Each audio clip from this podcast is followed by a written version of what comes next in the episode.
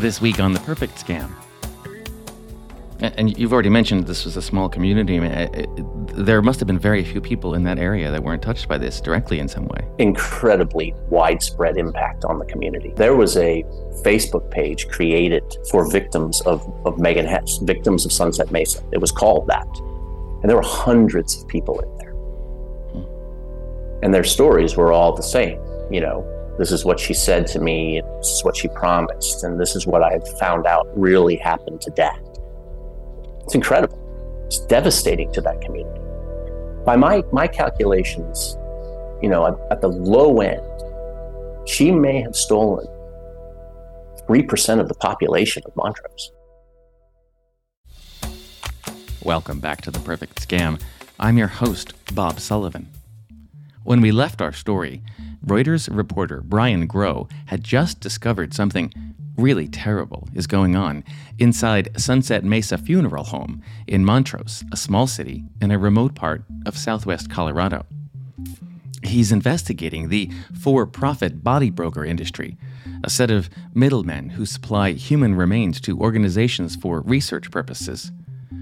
Grow is convinced that some bodies are being donated against their families' wishes. His reporting has taken him to Montrose, to Sunset Mesa, and now to Shirley Hollenbeck, who recently had her husband, Cactus, cremated at Sunset Mesa. Or at least, that's what Shirley thinks happened. Brian suspects something else happened, and he's decided to inform Shirley. I had called her first. And you know, part of our approach has always been complete transparency. So I told Shirley, my name is Brian Grow. I'm a reporter with Reuters. You know, I'm doing research on the body donation industry and had been conducting reporting on Sunset Mesa, where there is a body donation business running from the funeral home. And I understood that there might have been a problem when he went to pick up your husband's cremated remains. And right there, you know, I'm putting full context around what I'm doing. And Shirley was actually you know, while I think a little bit nervous. And that's when she put me in touch with Diana. So Brian calls Shirley's daughter. So I spoke with Brian, and he was so amazing. He was so careful and thoughtful about how you, he approached the subject. And so, you know, just just very considerate. And he asked me if I had ever heard of any anything in black market trade or or body part the selling of body parts, if I'd ever heard of anything like that. And as soon as he said that, I knew where this was going. And I said, No, Brian. I said, You know, I have not heard of it, but I now know what's happened to my stepdad. My God. As Diana talks with Brian, she puts the pieces together almost immediately. That nagging feeling she'd had for months it all makes sense now. That's why Megan at Sunset Mesa couldn't find her stepfather's remains because they'd been sold. She hadn't heard any of the evidence yet, but inside, she already knows the horrible truth. He, again, you know, he was very careful how he broached the subject and he asked me a few questions and he asked me how things came about with my stepdad.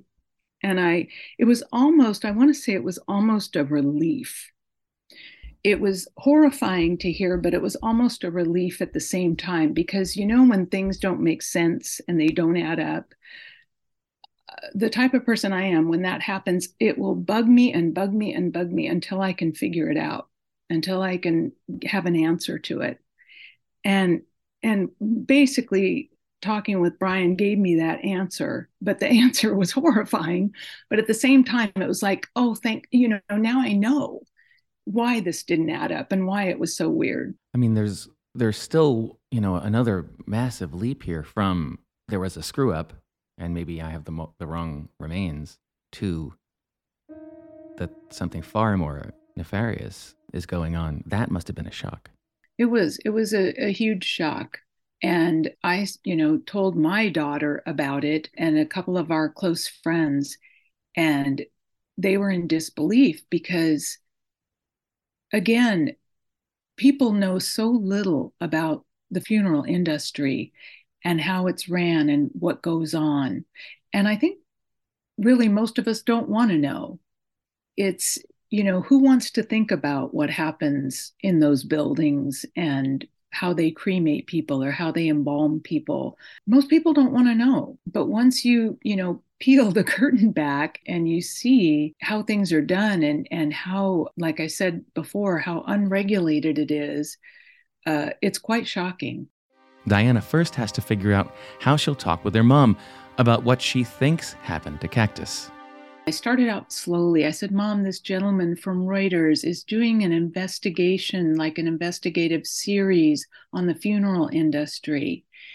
And I said, You know, somebody tipped him off to Sunset Mesa. And I said, Mom, you know, there's a reason why they couldn't find Cactus's cremains.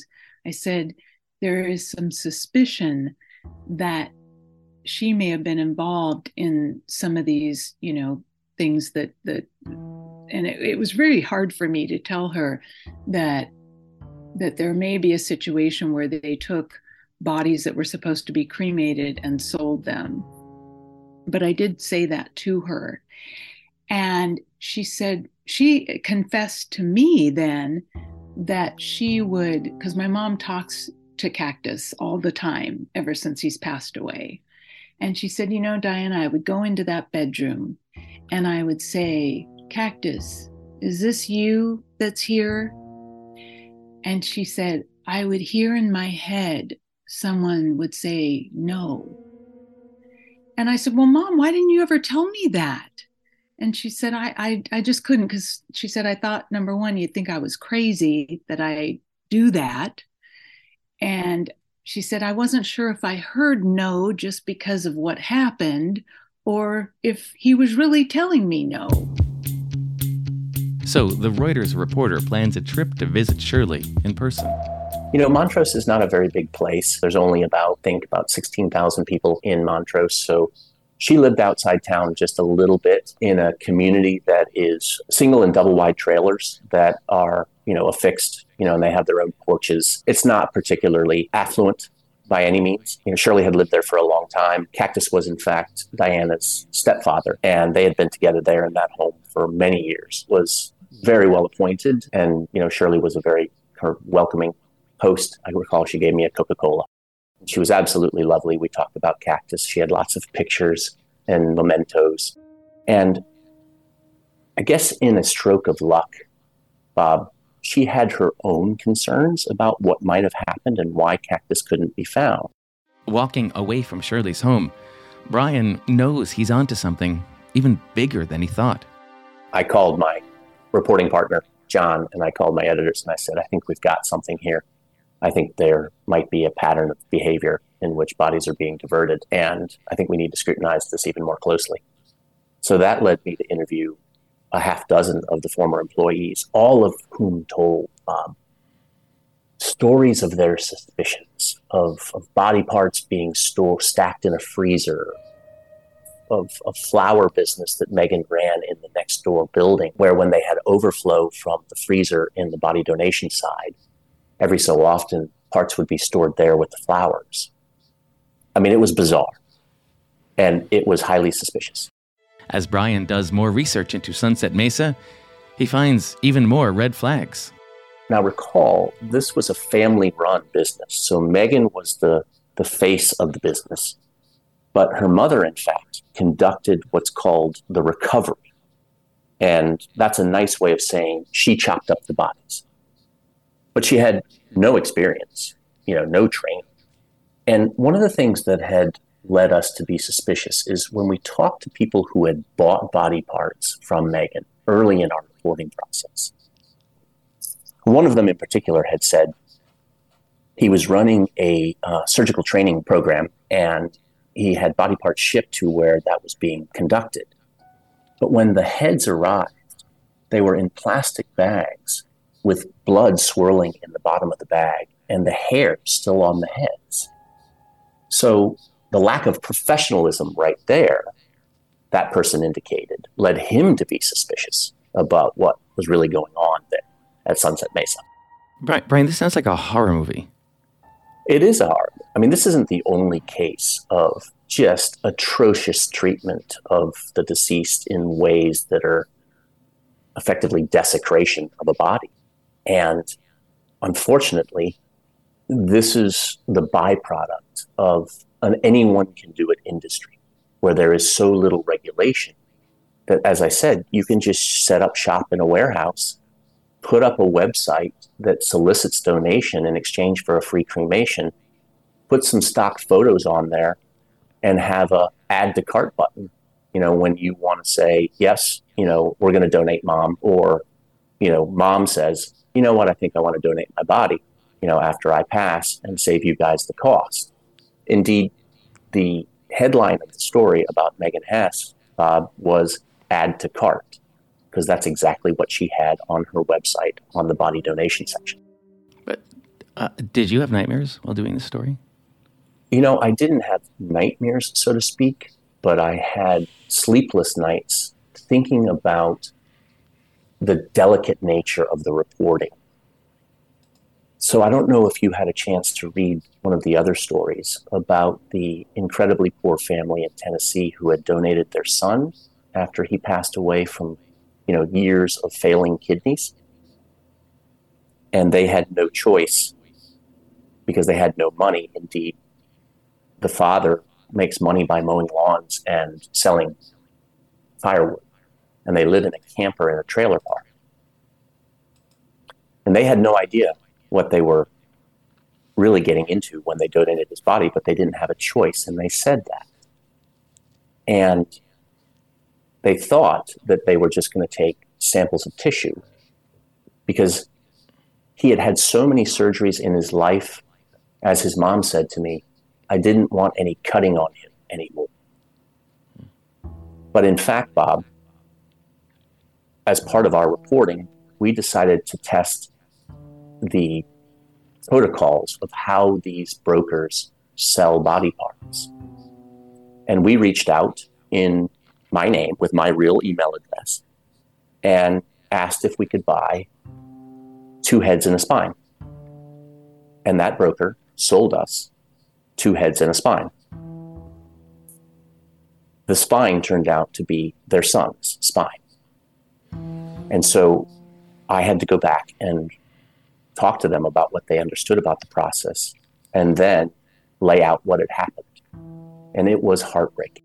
It was heartbreaking, absolutely heartbreaking. I've never had an experience like that as a reporter where the emotion was just so high. Ultimately, I think that they were thankful that you know we were transparent with them, and you know they understood that you know this was sort of a process gone awry.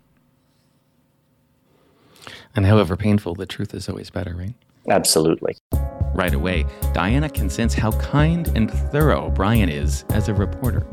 Everything he did, they were so careful to make sure of the accuracy you know, to, I mean, you hear so much today about, you know, fake news, fake news. In my opinion, Reuters is so credible because my experience with this whole thing and with the the story and the series that they put out, they were always, and Brian was always so, he made sure that everything he did was accurate and that they would only put in the story or the series things that that could be backed up by facts. Hmm.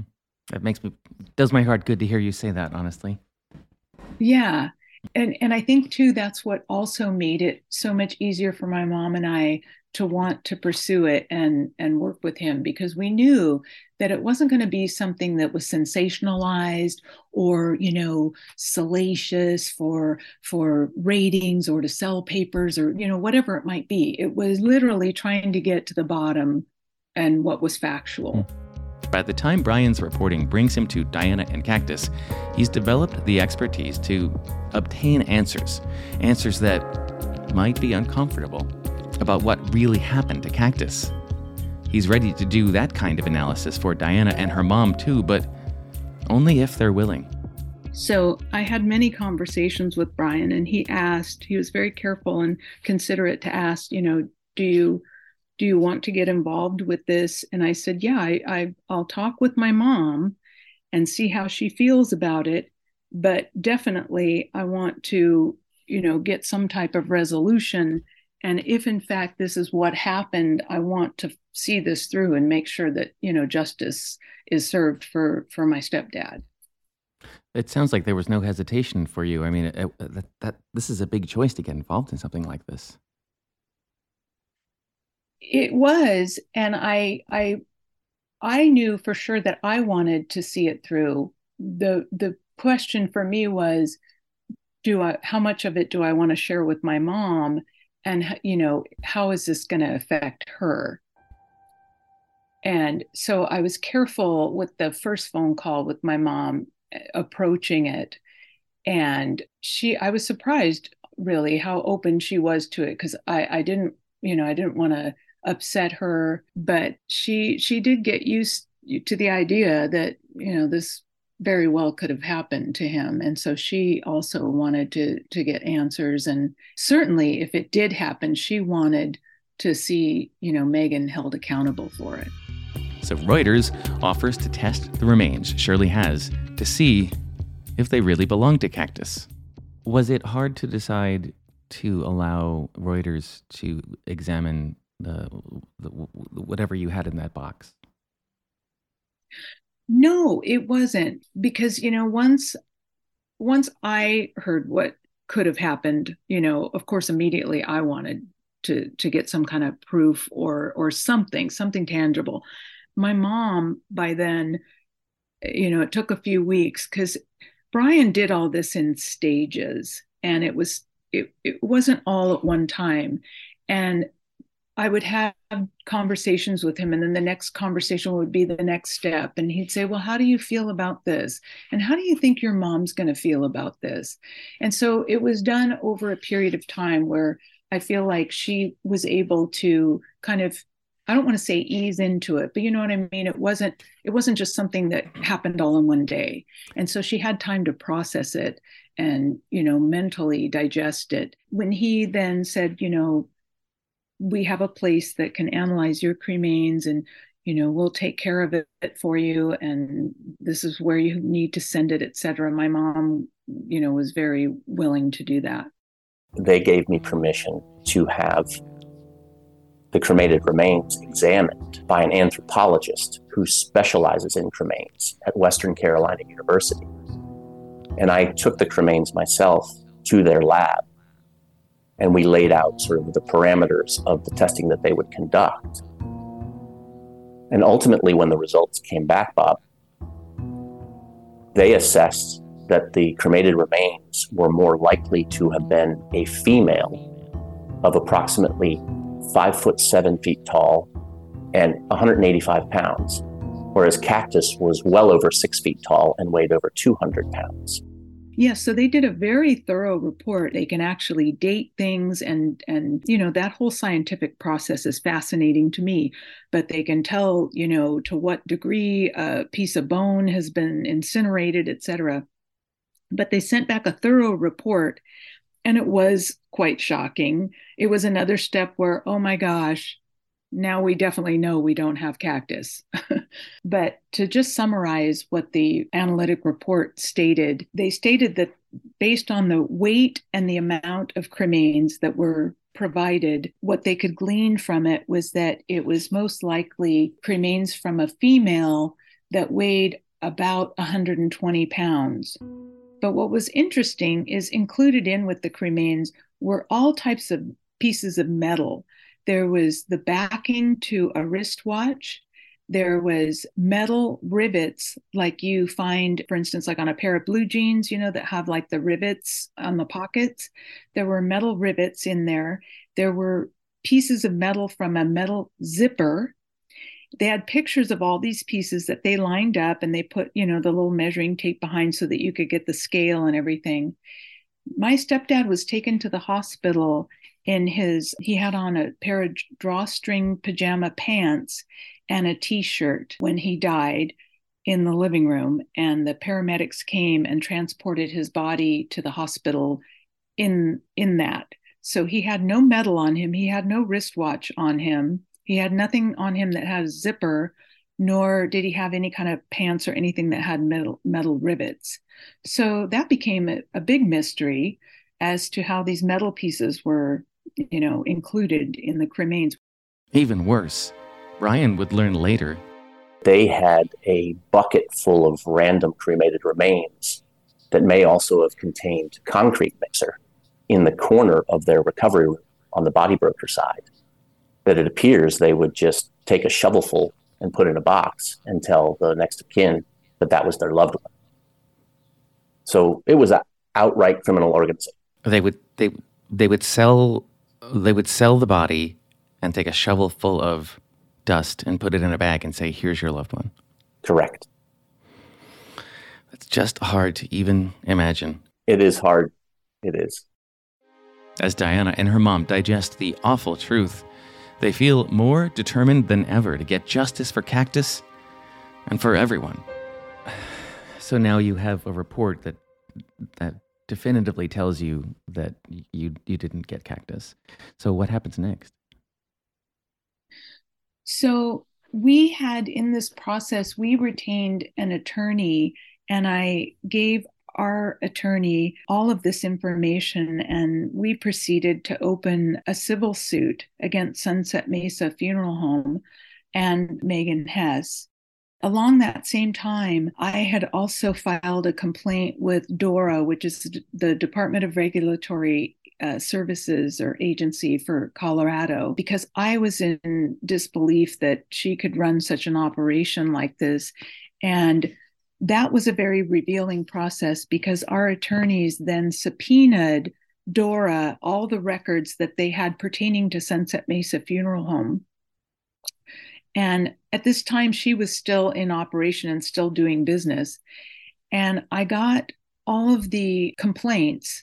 Dora sent to our attorney huge files of throughout the years, I think starting in 2012, they started complaints that were filed against Sunset Mesa. And I took one weekend and read through hundreds of them that were the complaint that the the client filed and then Dora's action that they sent to Megan Hess.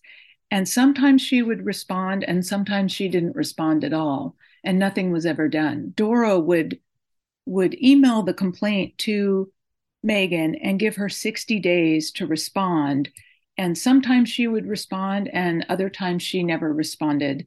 And the only clear files that I saw from year to year to year were that they would send her her bill to renew her business license for 700 and some dollars and once she would make payment they would send her her new card that was her business license to continue to do business.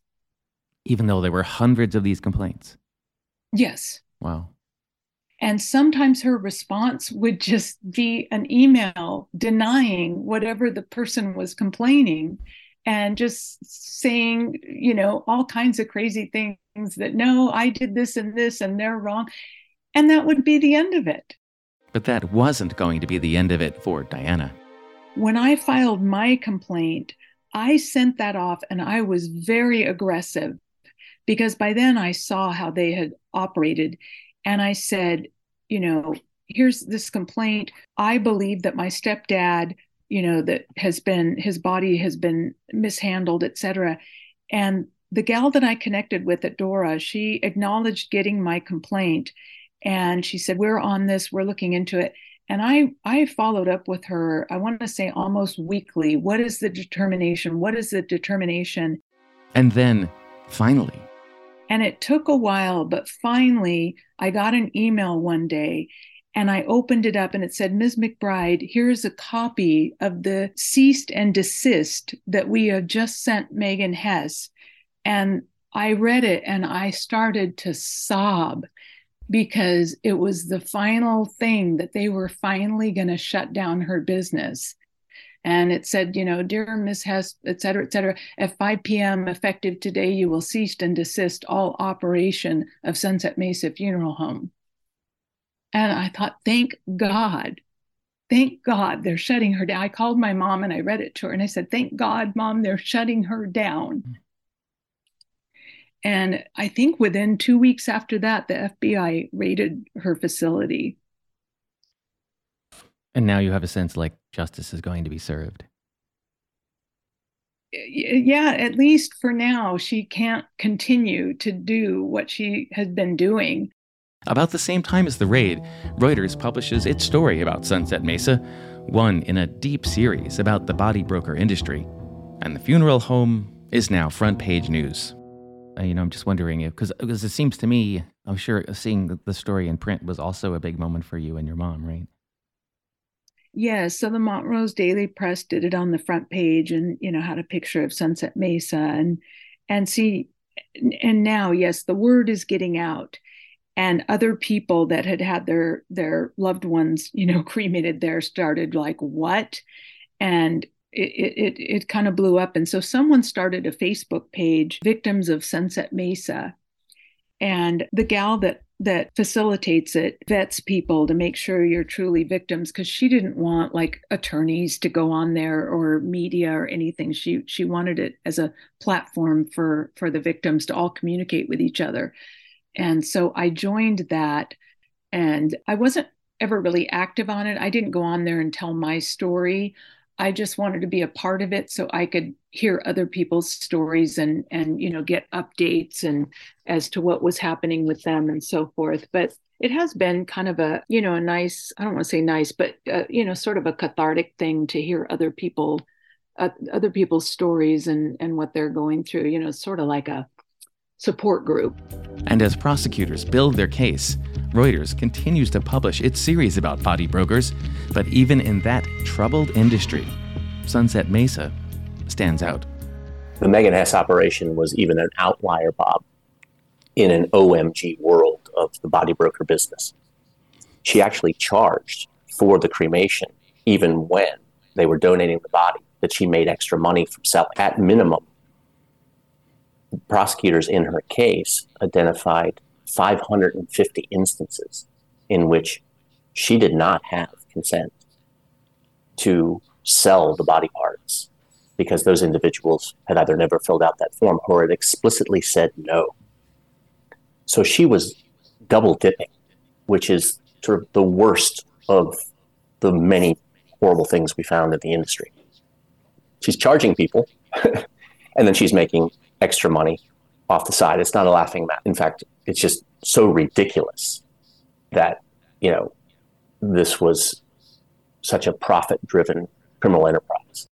And you've already mentioned this was a small community. I mean, there must have been very few people in that area that weren't touched by this directly in some way. Incredibly widespread impact on the community. There was a Facebook page created for victims of, of Megan Hess, victims of Sunset Mesa. It was called that. And there were hundreds of people in there hmm. and their stories were all the same. You know, this is what she said to me, and this is what she promised, and this is what I found out really happened to dad. It's incredible. It's devastating to that community. By my my calculations, you know, at, at the low end, she may have stolen three percent of the population of Montrose. But even after all that, the outcome of any criminal case against Sunset Mesa's owners is unclear. So there is a situation where you might say, I'm donating, donating my body, but explicitly my intentions are this can't happen. And the company does it anyway, and there's no crime? It is very hard to pin a crime on an operation unless there is reasonable, you know, kind of information for law enforcement to decide to conduct a more thorough examination. And then they have to look at the consent forms that were obtained by that operation from the donors or their next of kin and understand what did they agree to and what in fact happened. So it's a pretty arduous process. Ultimately, when they decided to go in, they found that the documentation either didn't exist, had been forged, or the consents themselves had been violated. Are you 55 plus? There are many ways your community could use your help.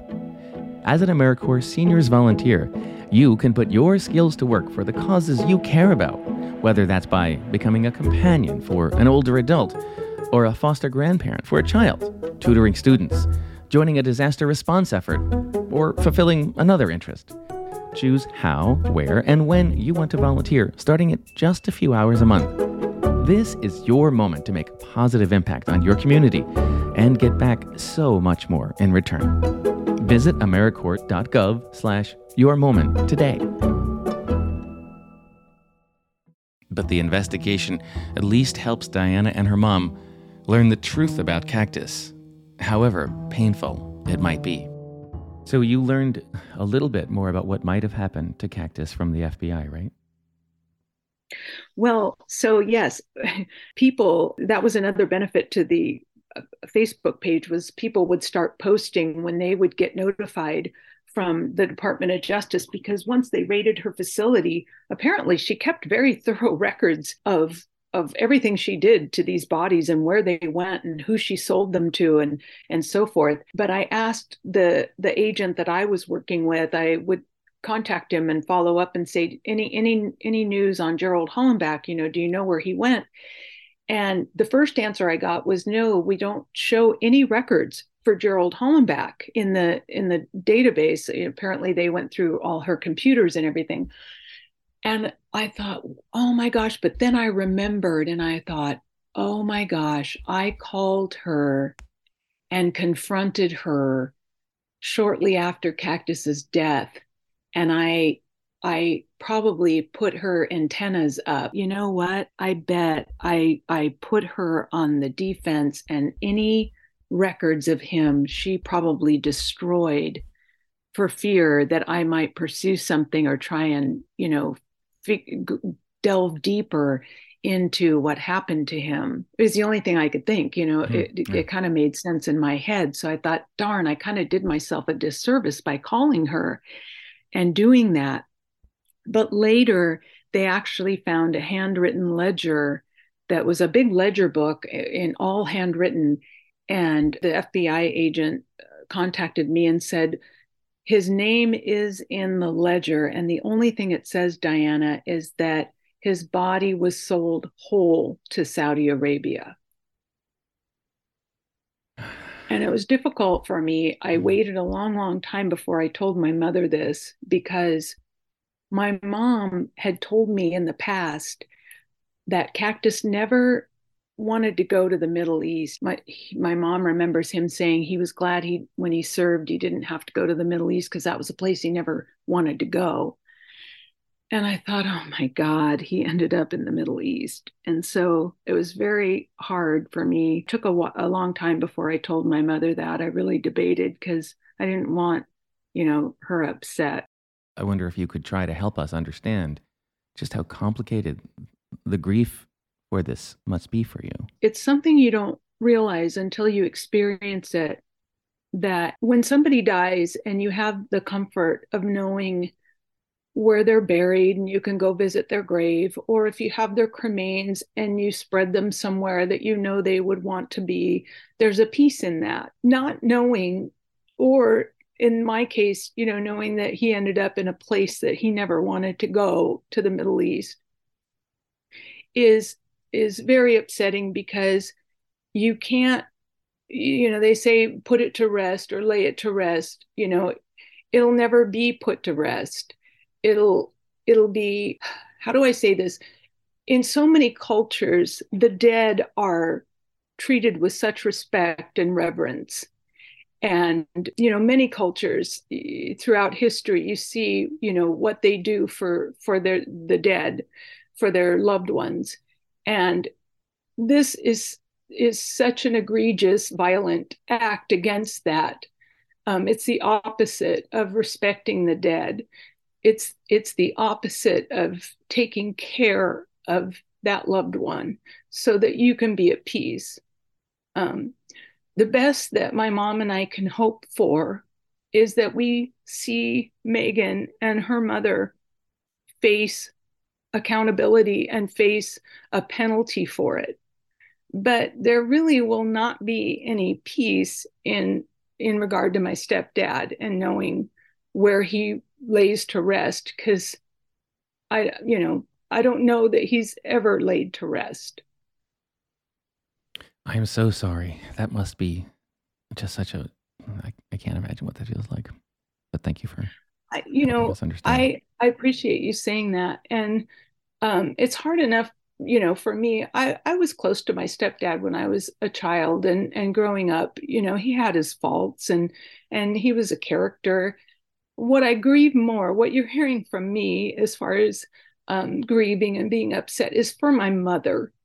Because i can imagine if it was my husband and this happened to my husband how it would affect me and so i grieve really my my my sadness and is really for my mom. And and and i followed this through all this time because i want i want something for my mom. I want her to get some kind of closure out of this. I re- i want this more than anything for her. Two more years go by. It's now four years since cactus died. But in march 2020 megan hess and her mother shirley koch are finally indicted for six counts of mail fraud and three counts of transportation of hazardous material. Some of the body parts sold came from victims who carried infectious diseases. It takes 18 more months, but in July 2022, Megan Hess and her mother both plead guilty to one count of mail fraud. Then, in January of this year, seven years after Cactus's remains went missing, a federal judge sentences Hess to 20 years in a federal prison Koch, her mom, is sentenced to 15 years.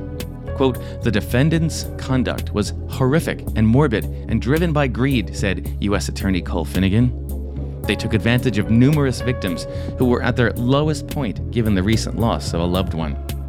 We hope these prison sentences will bring the victims' family members some amount of peace as they move forward in the grieving process.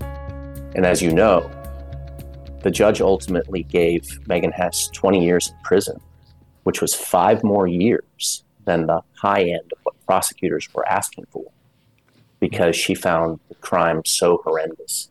And Megan showed no remorse. Well, I read the court records, you know, I read as much as I could about what transpired in each of the court hearings. And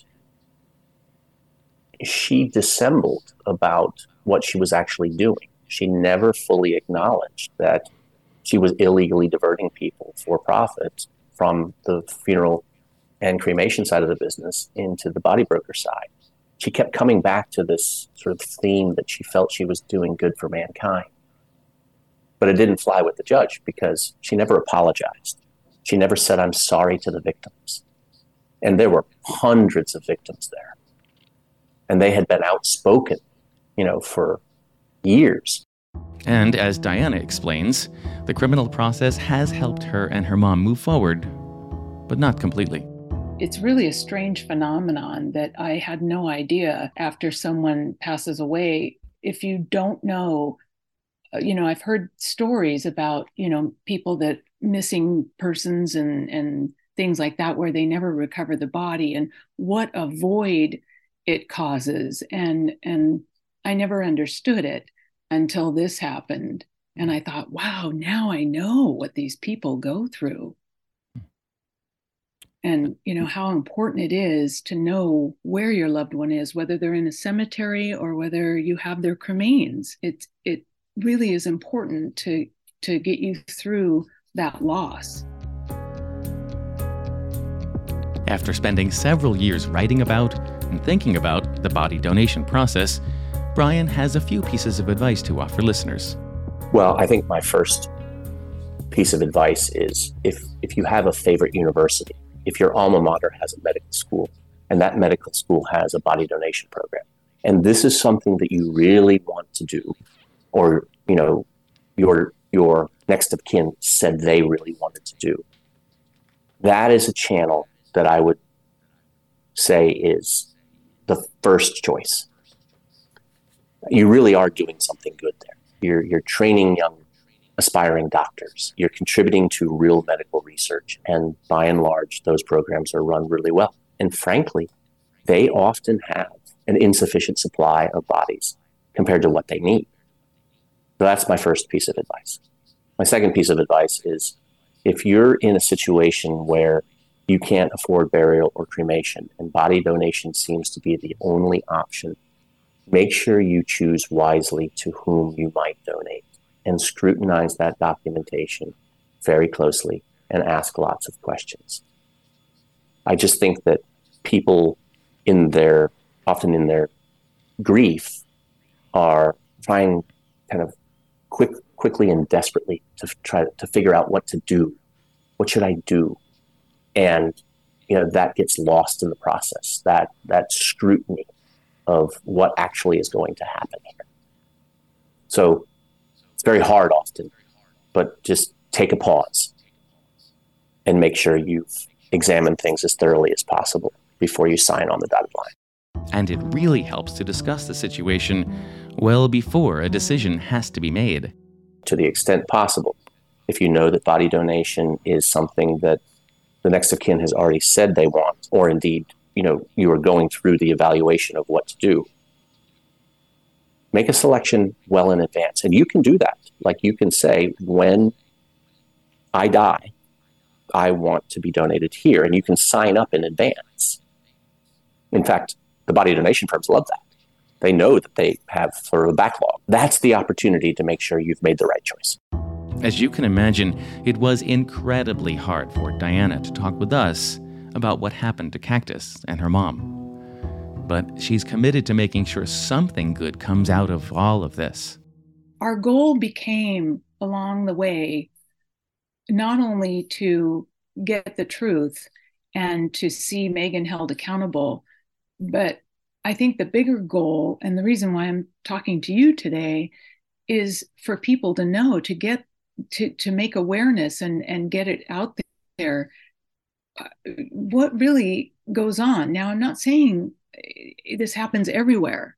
You know there are reputable funeral homes and reputable places but but the fact that there are those that that are that do this is is is shocking. And and you know people need to be aware and laws need to be put in place and and some type of accountability really needs i think to happen. And and really that's the goal for my mom and i both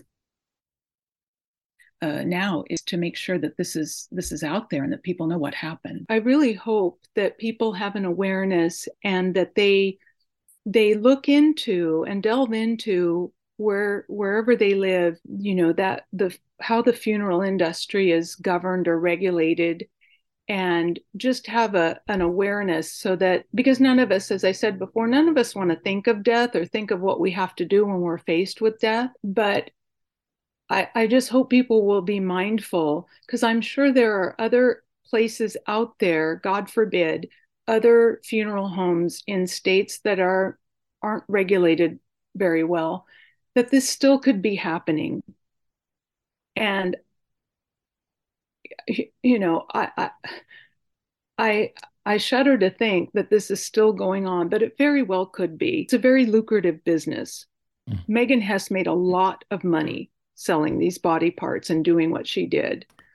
And so I feel like it takes the awareness of of the general public so that they can look into and and and look into what laws are in place and and pay attention. And not only that for funeral home people that run and operate funeral homes to know that hey people are aware of this going on now.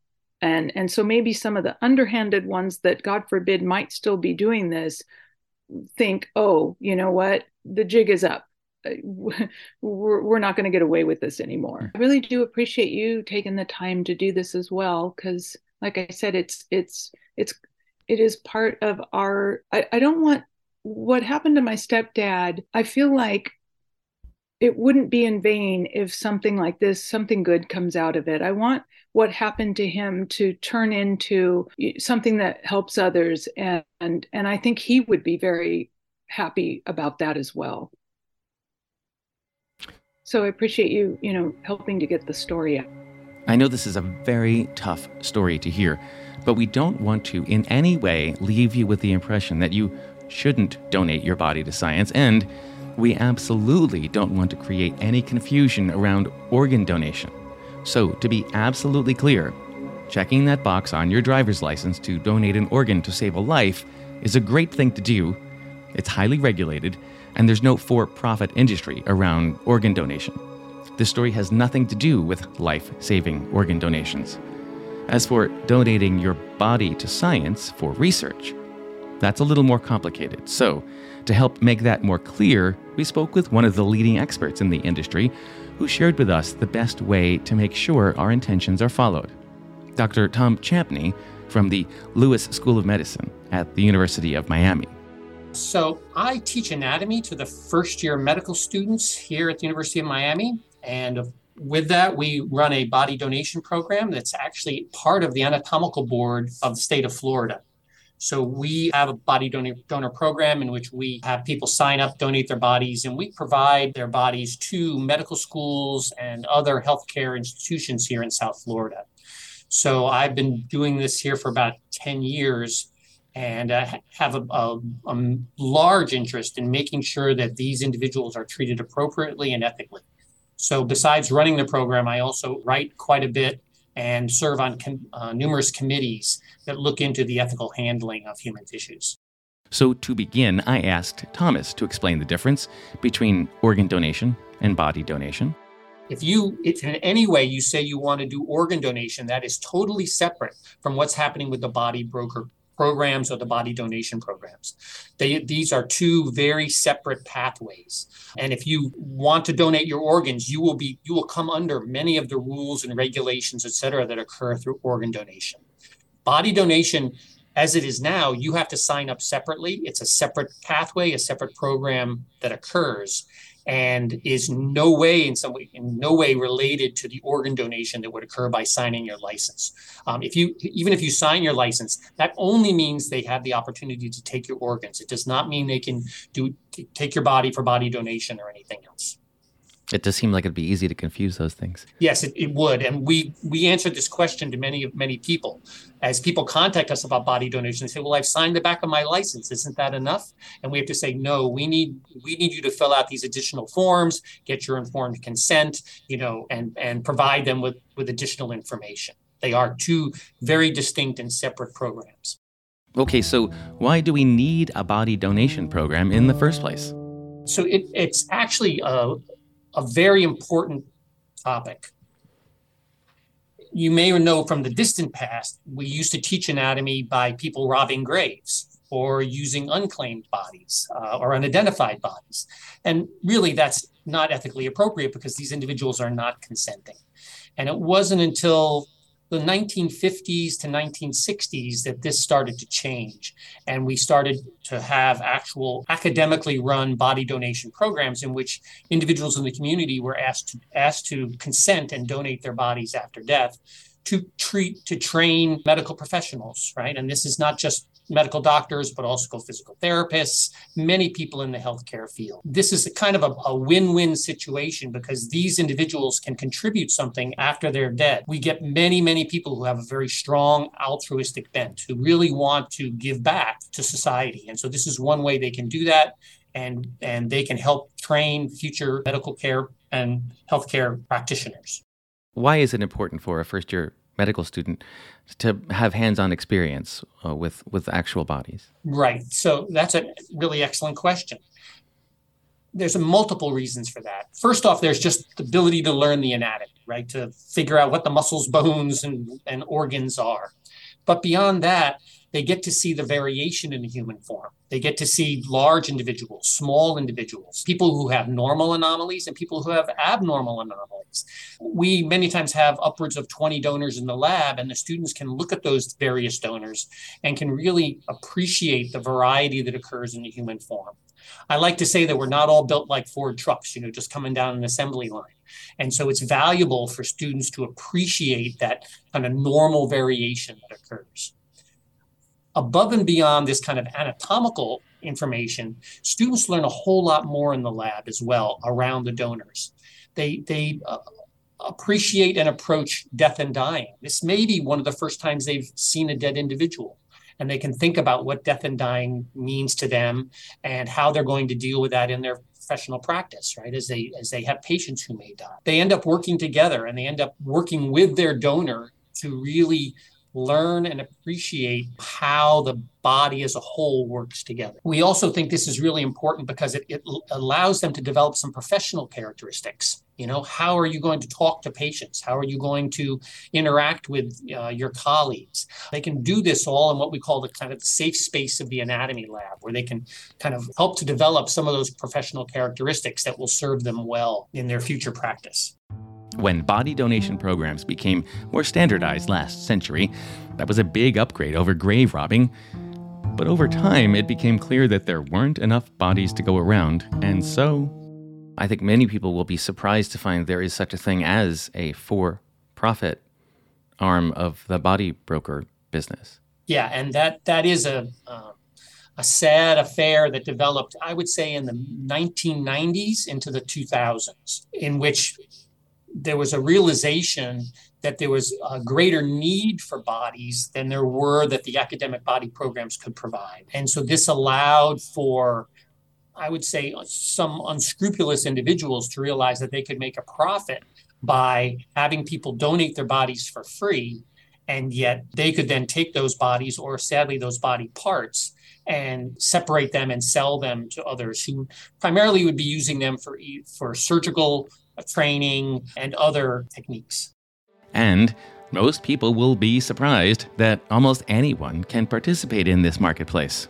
Very true. Uh, in, in, reality, as, as you're probably aware through the body body trade articles, they've ended up in various places, and virtually anybody could buy a body part. There was very little rules or regulations, very little oversight that was done to determine who could get who could get a body part and why virtually anyone can buy a body part. That's just shocking. Yeah, it's very sad. And and the the, the body trade Reuters articles really document that well. Somebody who's hearing this for the first time is going to immediately leap to, gosh, how do I avoid getting in this situation? I mean, I, I you know I, I, believe in research. I'm donating your body is a, a, great thing to do for the future, but how, how do you avoid getting into this mess? Yeah, that's a really good question. The, the simple answer I can get is to contact your local medical school, right? Or your local university. Find out a, a, good, what you think is your good, reputable local university or medical school and contact them and say, I would really, I'm really interested in donating my body. What can I do? And they will usually be able to direct you to their, either their anatomical board or their body donation program. And in virtually all cases that I know of, the academic programs are well run and do a good job. What's problematic, of course, is that these for profit body brokers tend to advertise at hospices or advertise in the newspapers, et cetera, saying that you should donate your body. So I would just encourage individuals, if they see advertisements like that, to be wary and to you know really look into them in detail and see what their what their what the donation programs are you know are they for profit or not and what their end goal is for profit body brokers target people in hospice care. That's just shocking. That's probably not the best time to be making a choice like this, right? Exactly. That's a really good point. We encourage individuals to donate well before they're they're sick or terminal or have any issues. Many of our donors donate 10 or 15 years before they die. You know, they're usually in their 60s or 70s or thinking about their end of life aspects, you know, setting their will up, et cetera. And this is when they will come and donate with us. Many of our donors are what we call legacy donors, in which their parents donated to the program and they were treated well. So now they're donating to the program we have these kind of legacy donations. And as I said, we may be holding their paperwork for 10 or 15 years until they die. That can be quite different from the body broker programs, which will go to hospices or go to nursing homes, go to those areas where uh, people may not be in the best emotional state to be making those decisions, whether they're making them themselves or whether they're making some family members are making them for them. In both of those cases, we don't think that's ethically appropriate. So, for, for instance, our program will not approach individuals in hospices or individuals in uh, nursing homes. We just don't think that's an ethically appropriate way to approach these individuals. It is also unethical to use economic circumstances to target people for body donation. After all, funerals can be expensive. People should donate their bodies to science because they want to, not because they have to. That is very true. And and and that's a, a major concern of ours is that is that they donate for economic reasons and not for altruistic reasons. And we do try to talk to our donors about that to make sure that that they understand that they're that they're donating for altruistic reasons and not for economic reasons. But that that is that is a, a, a difficult area to, to work around because there are many people that that funeral costs can be quite excessive and they you know they do not have the economic means to do that and we're very concerned that some individuals may choose to do this just from an economic reason do things have to be this way why aren't there better rules around body donation programs if I was king of the world, yes, I would love to see more regulations in this area. This is a this is a not well regulated area. Uh, you may be aware there's a Uniform Anatomical Gift Act that was started in the 1960s that encourages every state to have their own set of anatomical gift regulations and kind of tries to unify them. And so says these are the ones that you should adopt. And, and virtually all states have adopted them.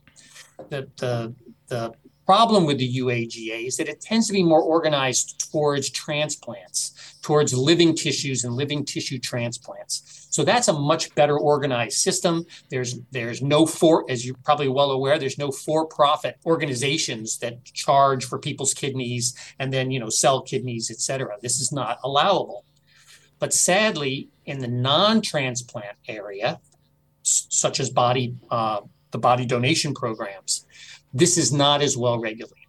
And the, the, the, the laws and regulations around it are not in, in, not in the, the highest levels that they could be. So this is an area that that besides having state regulations, I think it would be very valuable to have federal legislation as well. There are other countries, England, uh, Australia, New Zealand, that have uh, nationalized anatomical acts that that uh, that that regulate how anatomical body parts can be utilized and not utilized, et cetera. And we do not have that, that anywhere near that level of regulation. And that can be, that allows for these for-profit body brokers to, to grow and develop. I think there should be some sort of accreditation process. I would like to see that either occur at the national level or at through various organizations that that any any group or organization that wants to use human tissues, right, should have to somehow meet basic federal regulations and then be accredited by some organization. I mean, we accredit accountants, right? We accredit lots of other businesses, but this business has very little accreditation. The only real accreditation that's out there is the uh, AATB, the uh, American Association of Tissue Banks, and that is not a very strenuous accreditation. So I would like to see more regulatory mechanisms take place. And we also don't want to dissuade people from donating their bodies to science to for the right kind of science, right? So help help ease those people's fear if they're listening to this and you know they, they might be inclined, oh, forget it. I, I would I don't want to do any of this. Help help ease their minds. Correct. That's a, a, really good point as well. The outcome of these of this body donation is many times valuable, even if it was donated to a for-profit company. They may use those body parts to help develop a new surgical technique or to help train some physical therapists or something. That outcome still might be good. The problem is is the, the middlemen that are involved, right? How that individual who's donated their body and that those that body then gets utilized right? So we we do want to encourage people to donate, and we'd like to encourage them to just be wise about their donation. And, and just to hammer home the point, if you're a person who is interested in donating your body to science, what's the best route to take? Yeah. At this point in time, I think the best thing to do is to find your local medical school or your local large university and to contact someone there. Many times they have a little uh, donate box on their website that you could look at. You could always call them. Many of these medical schools will actually have, uh, you know, an anatomy department or uh, uh, some something along that line that you can call and contact. And I, I would encourage you to actually talk to those individuals, get a good understanding of what the body donation program is, and then you can feel comfortable that your body is being donated appropriately. I would discourage you from just responding to an ad in the newspaper or to some flyer that might have been, you know, posted around at some point. It may it will take a little bit of extra work, but I would really encourage you to, to go that extra mile. I always encourage people to go the extra mile in their research and to do that research before they're under any kind of emotional or time pressure whenever possible. And we'd like to go the extra mile at the perfect scam today, since the high expense of funerals has a lot to do with how the for profit body broker business operates. We wanted to take just a couple of minutes to talk with someone at the Federal Trade Commission about ways to make better choices around funerals. Turns out the FTC has something called the Funeral Rule, and it's very helpful to consumers. Here's Lois Greisman of the FTC. Why is this such a difficult and vulnerable time for consumers? It's a highly emotional time. They are preparing to say goodbye to their loved one. And it's incredibly stressful and also wrenching in many ways. There's a whole lot of decisions to be made that, that people haven't encountered before, often in their lives, right? That's exactly right. And they're decisions that have to be made quickly, sometimes within less than 24 hours, which just makes the situation all the more difficult. And and there's some other things that have made this difficult through the years, which is, I suppose, speaks to why the funeral rule exists in the first place. Can you talk to me about some of them? Sure. As I said, this is a highly emotional decision and often needs to be made very, very quickly. And you may or may not be physically near where your loved one has passed away, which adds further complications. What we have seen, and this is true historically, even though what you're doing is purchasing goods and services, people don't really view it as a traditional consumer transaction. And generally speaking, it's not. It's something that most people will have to do during the course of their own lifetime, sometimes on multiple occasions. But people tend not to shop for a funeral service or funeral goods the same way they might shop for anything else. And what people may not immediately realize until they get knee deep into it is that funerals are incredibly expensive. For many people, it may be the most expensive thing they have ever purchased in their lifetime, which is where the funeral rule comes in because the whole purpose of it and the reason it's on the books is because people tend not to shop. Again, it can be very time sensitive and people were paying for stuff without realizing that it was running into the thousands and thousands of thousands of dollars, putting them into a great deal of debt, which their loved one never would have wanted. That's just so also, that's just terribly sad. Oh my goodness. It, it is terribly sad and it aggravates an already emotionally difficult situation. So, how does the funeral rule protect consumers? And why do some people feel it needs to be updated? This is a rule that dates back to the early 1980s. The record that the FTC had amassed was that people did not know how much funerals cost.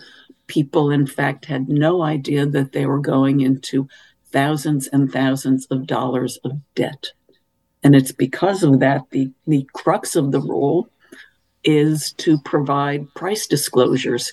Here is a piece of paper that is going to list the types of expenses and is going to show you what options you have. And the purpose is so that you know just what this is going to cost you and you can decide this is too expensive, I want something different, or I want something different altogether. And again, it makes sense to me when you walk into a funeral home, you, you don't see something like a, a, a, tag on a car or a, a, menu for a restaurant on the wall. So the, the, prices aren't necessarily obvious when you walk in. But back then, uh, you, you, couldn't even ask for prices, right? Funeral homes varied, but the gist of it was, and, and what led the FTC to issue this rule was because people didn't know. You're exactly right. Prices are not posted next to caskets. There's not a posting of various fees and costs. What is a limousine cost? What is a hearse cost? Uh, is embalming required or not? Embalming actually is not required except in unusual circumstances. Yet people were paying hundreds, maybe thousands of dollars for embalming, which was not necessary or required.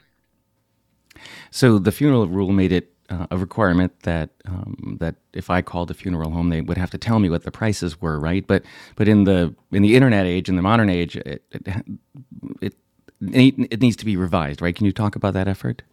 Sure. Well, this is the issue currently before the Federal Trade Commission whether or not the prices, which when you walk into a funeral home, have to be handed to you on a list, what's called the general price list, or if you call up a funeral home, they are required to provide price information over the phone. But this is a rule that dates back before the internet age.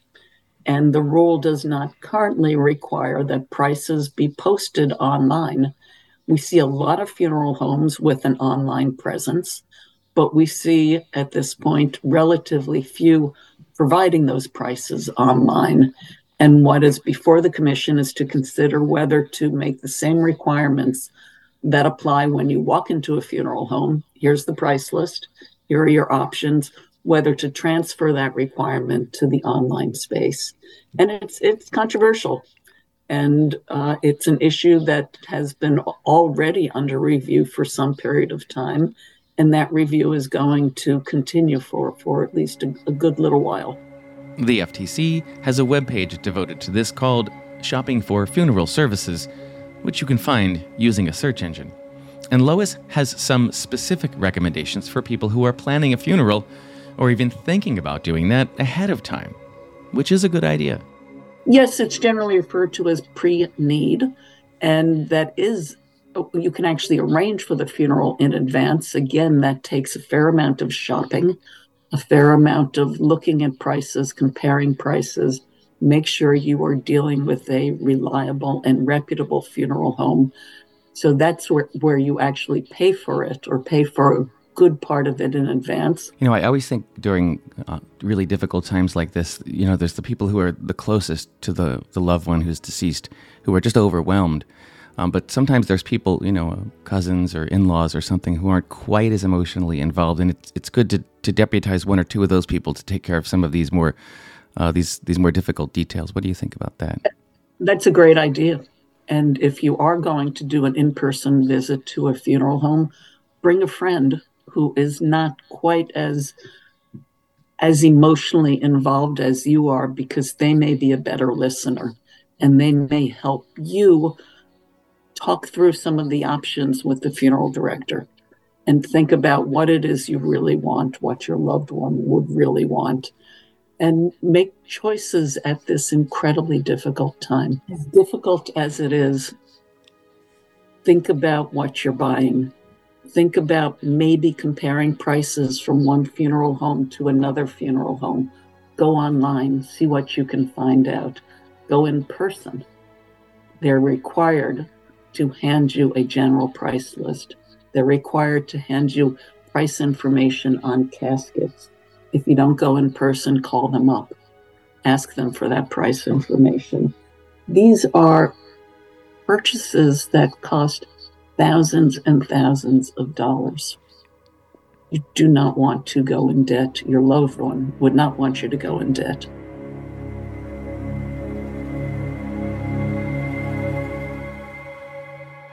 If you have been targeted by a scam or fraud, you are not alone call the AARP Fraud Watch Network helpline at 877 908 3360. Their trained fraud specialists can provide you with free support and guidance on what to do next.